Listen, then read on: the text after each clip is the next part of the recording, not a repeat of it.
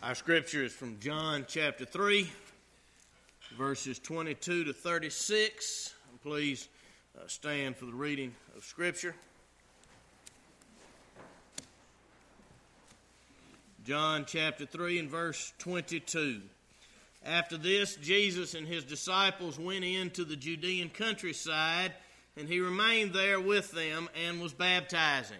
John also was baptizing at Aenon near Salim because water was plentiful there and people were coming and being baptized, for John had not yet been put in prison.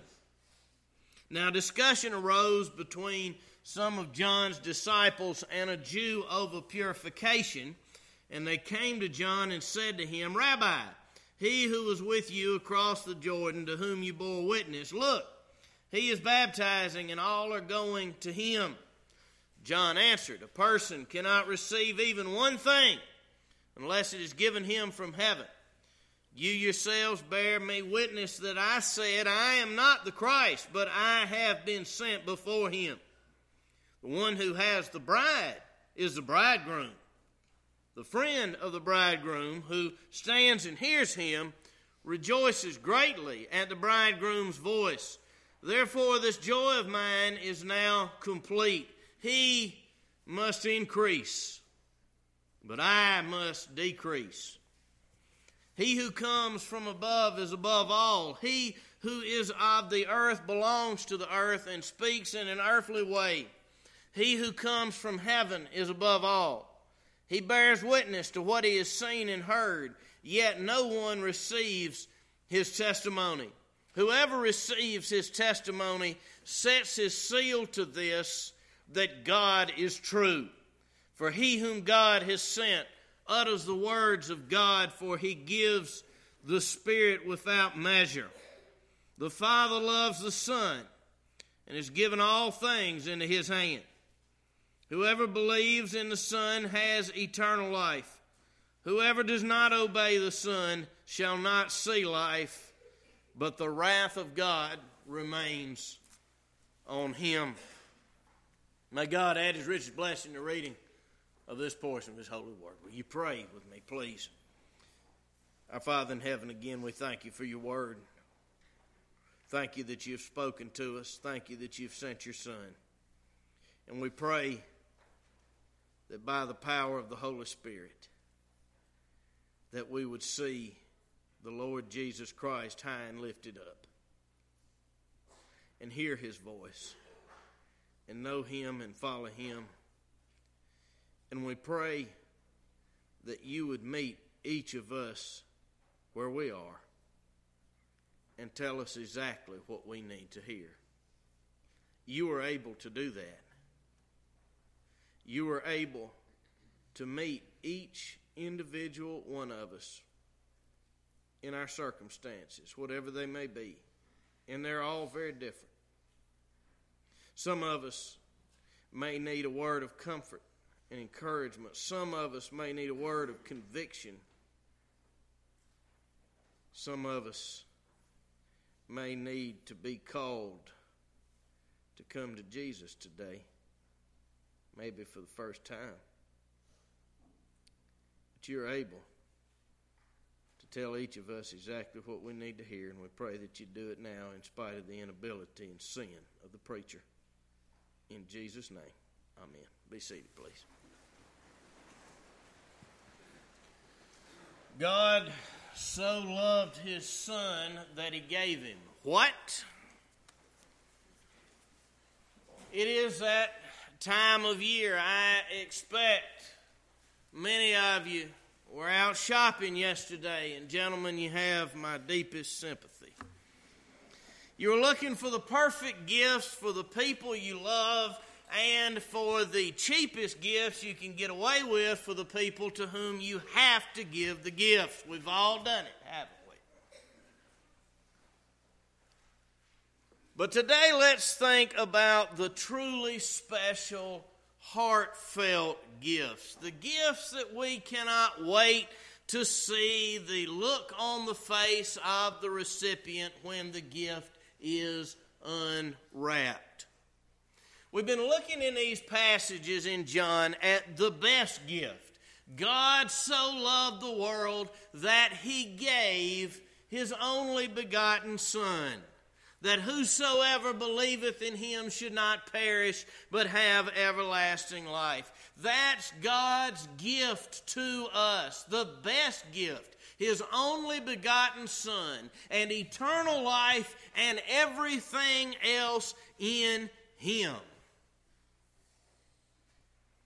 Now, in the passage before us, we see this discussion between John the Baptist and some of his followers. They've been in some kind of discussion with some Jews about baptism, and that prompted them to go to John and tell him that Jesus is drawing bigger crowds than he is. And John answers them and makes that classic statement that he, Jesus, must increase. But I must decrease. And it's one of those bedrock foundational texts for a preacher. John the Baptist here sets the gold standard for all preachers. He doesn't talk about himself, he doesn't draw attention to himself. He is consumed with Jesus Christ and Him alone. And this passage serves as a charge to the minister of the gospel. In fact, five or six years ago, in this very pulpit, I charged Reverend John Simons with this scripture at his ordination service.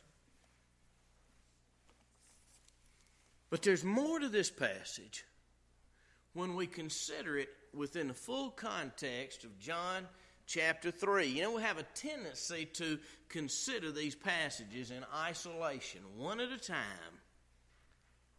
But John is making a point in the way he arranges his material. As we look at this passage and see why John put it together with Jesus' encounter with Nicodemus and then John's great meditation on the love of God in John 3:16, it will raise a question.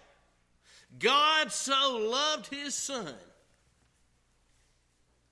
that he gave him what? Let's look at it together. First, in this passage, you see the real problem identified. Look at verse 25. Now, discussion arose between some of John's disciples and a Jew over purification, and they came to John and said to him, Rabbi, he who was with you across the Jordan, to whom you bore witness, look, he is baptizing, and all are going to him. Now, John's disciples here are concerned that Jesus' crowd is drawing and baptizing more people than John. Perhaps that's what the Jews had prided them about was John's baptism not good enough? Why are they going to Jesus? And it seems to have upset John's disciples. They're becoming partisans. They're on John's team. That's how they see it. And they've come to view Jesus as a competitor. And they don't like it that, at least as they see it, their competition is outstripping them. They think that's the problem. But then John identifies the real problem. Look at verse 27. John answered, A person cannot receive even one thing unless it is given him from heaven.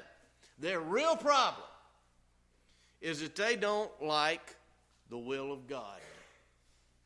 People are going where they're going because that's where God is sending them. A man cannot receive one thing unless it is given him from heaven. And John here is calling his people out. You don't like what is going on because you don't like the will of God. And you're discontent. You know, the Apostle Paul said that he had learned in any circumstance to be content, whether he had an abundance or whether he didn't have anything. He was content. How did Paul learn that lesson? Because he learned it whether he had a lot or whether he had very little. He had what God had given him. And when we're discontent, and we all get discontent, you know what we're thinking.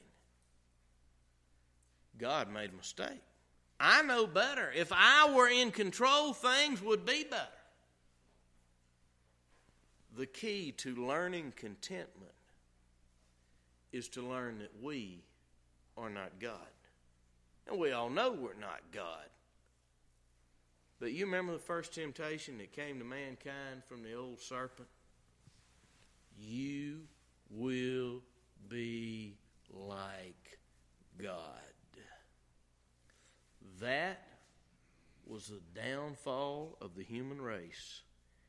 And that old flesh still wants to be God so bad. That's why that old flesh is so easily discontented. And to learn contentment, we've got to learn to fight it every day. Now, John has not yet begun to get into why they're going to Jesus. He will, but before he can get into that, he's got to address the discontentment at the root of the complaint. That's the real problem. You see the real problem identified. Secondly, you see proper roles clarified. Proper roles clarified. Look at verse 28. You yourselves bear me witness that I said, I'm not the Christ, but I have been sent before him. Now, John explains to his disciples why everyone is leaving him and going to Jesus, and it has to do with their roles in God's plan of salvation. In verses 28 to 30, John the Baptist gives three pictures that clarify his and Jesus' roles. First, in verse 28, John clarifies the role of the Christ and the role of the one sent before him. Now, John had always denied being the Christ. And in the very way they brought it up, his disciples acknowledged that he had denied it. They said in verse 27 that everyone was going to the one to whom John had borne witness. He did not bear witness to himself, he didn't talk about himself. No, he preached Jesus, Jesus Christ, Jesus the Messiah, Jesus the Savior. You remember John chapter 1. John the Baptist was like a broken record, the same thing over and over. Behold, Jesus Christ. Behold, the Lamb of God. Look at him. The next day, behold, the Lamb of God. So here in 328, John is saying, I didn't gather and baptize these people to keep them for myself. I gathered and baptized them to get them ready so I could send them to Jesus. Now, second picture is found in verse 29. Look at it. The one who has the bride is the bridegroom. The friend of the bridegroom who stands and hears him rejoices greatly at the bridegroom's voice. Therefore, this joy of mine is now complete. Simple illustration. John says Jesus is a groom, I'm a best man. Bride does not go to the best man, she goes to the groom. The best man has but one responsibility, and that is to serve the groom as he receives his bride. You see, these followers of John were tempting him to steal the bride. What kind of best man does that? But you know, preachers do it all the time. There's no story that two men had walked out of the great metropolitan tabernacle in London. They'd just heard Spurgeon preach. And the first man said to the other, What a preacher. The second man said, What a Savior. Of course, Spurgeon did not preach himself. If any preacher preached Jesus, it was Spurgeon. but many do preach themselves. What an evil thing it is for a preacher to aim to get people to walk out of church saying, What a preacher. That's adultery. That is spiritual adultery. Then the third picture he gives is found in verse 30. He must increase, but I must decrease. The image there of increasing and decreasing is like we would say rising and setting or waxing and waning. It's language used of the sun, moon, and stars. John is saying the sun is rising, Jesus is here. It's time for me to fade away. Bishop Ryle made an insightful comment. He said, As churches decay and fall away, they think less of Jesus and more of their ministers. As churches revive and receive spiritual life, they think less of ministers and more of Jesus.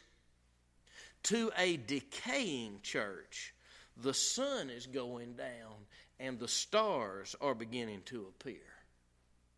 To a reviving church, the stars are waning and the sun appearing. You see, proper roles clarified. You see the real problem identified, proper roles clarified. Thirdly, in this passage, you see Jesus Christ glorified. Look at verse 31. He who comes from above is above all. He who is of the earth belongs to the earth and speaks in an earthly way. He who comes from heaven is above all. Here, in this last section of the passage, the Apostle John begins to reflect on the words of John the Baptist. Like we saw last week in the previous passages, John's inquisitive mind begins to go to work. Why? Why did John the Baptist want to decrease and Jesus to increase? And so here the Apostle John begins to reflect on the superiority of Jesus. He says he came from above and is above all. And because Jesus is from above, John spends most of his time here dealing with Jesus' words. You see in verse 31, John the Baptist is earthly and speaks in an earthly way, but Jesus is from above. And in verse 32, Jesus bears witness to what he has seen and heard in heaven in the bosom of the Father, but no one believes it. It's hyperbole. Then in verses 33 and 34, John explains that to believe in Jesus is to believe God, for Jesus speaks the words of God. You know, John here, he's explaining what he meant in those opening verses. In the beginning was the Word. The Word was with God, and the Word was God. Jesus speaks the words of God because he came from above. Jesus is the perfect revelation, the perfect communication of God. At the end of verse 34, you see that Jesus speaks the words of God because God gives the Spirit without measure to him. As a man, Jesus was endowed and filled with the Holy Spirit in a way no other man ever was or will be. And so, because he is the incarnate Word, God from above, and because as man he is supremely endowed with the Holy Spirit, Jesus Christ speaks the very words of God. And you see, John here, he's saying, listen to the Son. Go to the Son. Behold the Son and no one else. Not John the Baptist, not the preacher. Listen to the Son of God. See, the real problem identified, proper roles clarified, Jesus Christ glorified. Fourthly, in this passage, you see the answer simplified. Look at verse 35. The Father loves the Son and has given all things in His hand. See that verse 35. The Father has given all things in His hand. The word things there is supplied in the English translation. It really says the Father loves the Son and has given all into his hand. All what? The Father has given all what into the Son's hand? Of course, He's given him everything, period. But what's the context? What raised? What was the question that raised the issue? Remember, why is everybody going to Jesus. And what did John the Baptist say? A man cannot receive one thing unless it is given him from heaven. What was he talking about? He was talking about the people going to Jesus. Were given him from heaven. So here in verse 35, when the Father is given all into the Son's uh, hand, it's talking about the people that go to Jesus. The Father gave them to the Son. You know, it's a major theme in the book of John. People go to Jesus, they believe in Jesus because the Father gave them to Jesus. John 6:37 Jesus says, "You all know it. All that the Father gives me shall come to me, and him that cometh to me I'll no wise cast out." And John is filled with it. No time to quote them all, but John chapter 17 and verse 2, the Lord Jesus prays and he says that the Father has given the Son authority to give eternal life to as many as thou hast given him. Jesus gives eternal life to the people that the Father gave him. You see, if you have come to Jesus and you believe in Jesus, it's only because long, long ago, God the Father already gave you to His Son. But you see the way verse 35 is framed? The Father loves the Son and has given all things in His hand. What does that sound like? Let's think about the context here. There's some close parallels throughout the third chapter of John. In verses 1 to 15 of chapter 3, John recounts a true story, and then in verses 16 to 21, he reflects on that story. Then in verses 22 to 30, he tells another true story, and then in verses 31 to 36, he reflects on his parallel story, reflection, story, reflection. Now look at verse 36. Whoever believes in the Son has eternal life. Whoever does not obey the Son shall not see life, but the wrath of God remains on him. That's a parallel of verse 18. Look at it. Whoever believes in him is not condemned, but whoever does not believe is condemned already. And so forth. You see the parallel? You see the point here is that John 3:35 parallels John 3 16. Think about it.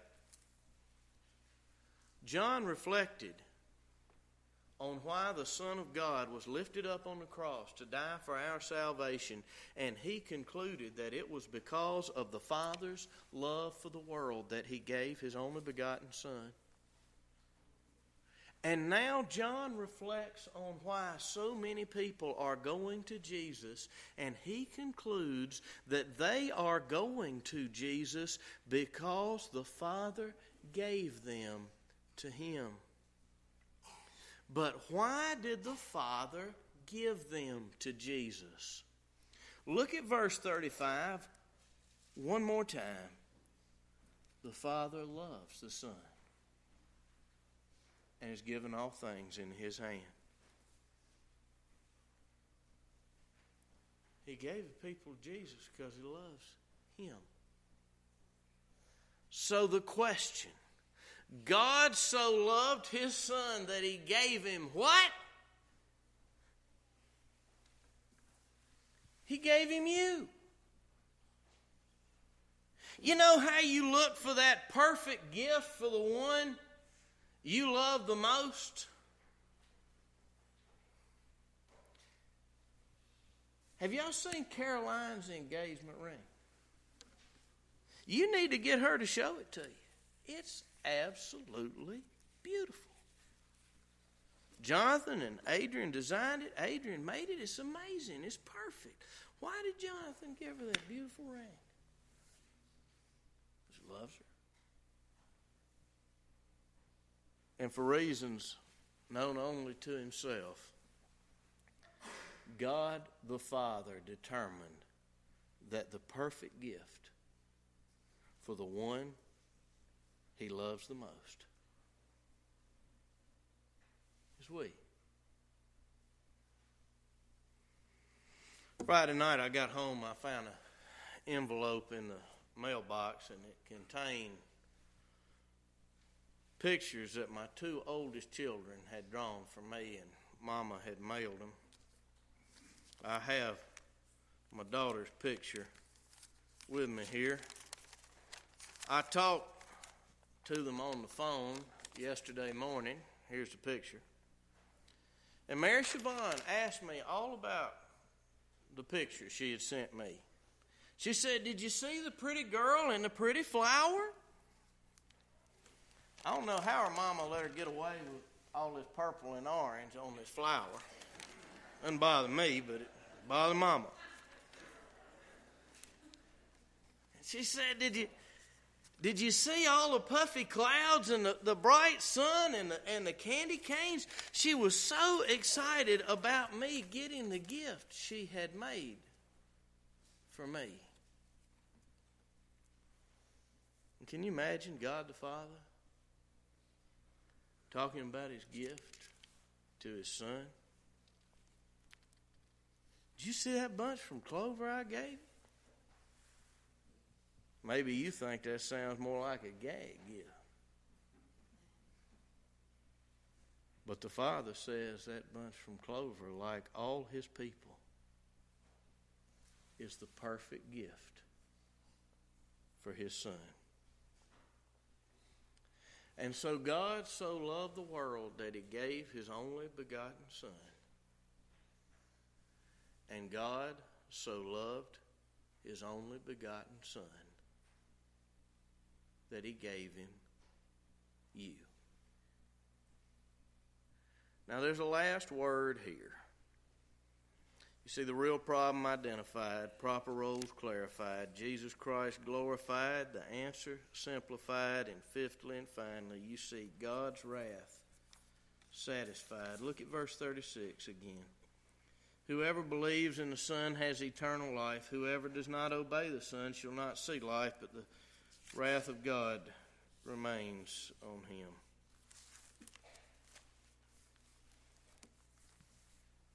It's the same question that John has put before us again and again and again. Will you believe and have eternal life? Or will you refuse and perish? But he states it a little differently here when he says that the wrath of God remains on the one who does not obey the Son. Why does John phrase it that way? He's coming back around. Here's why John the Baptist wanted people to go to Jesus. Because only Jesus could satisfy the wrath of God in their place. Only Jesus could get them out from under the wrath of God. Only Jesus could die for them. You know, we're talking about the Father giving people to his Son, and John the Baptist had called Jesus a bridegroom, and the point is that the Father is giving his Son a bride. The bride is his church, and we're the church. But the gift, the bride, cost the Son his life, which he gladly laid down.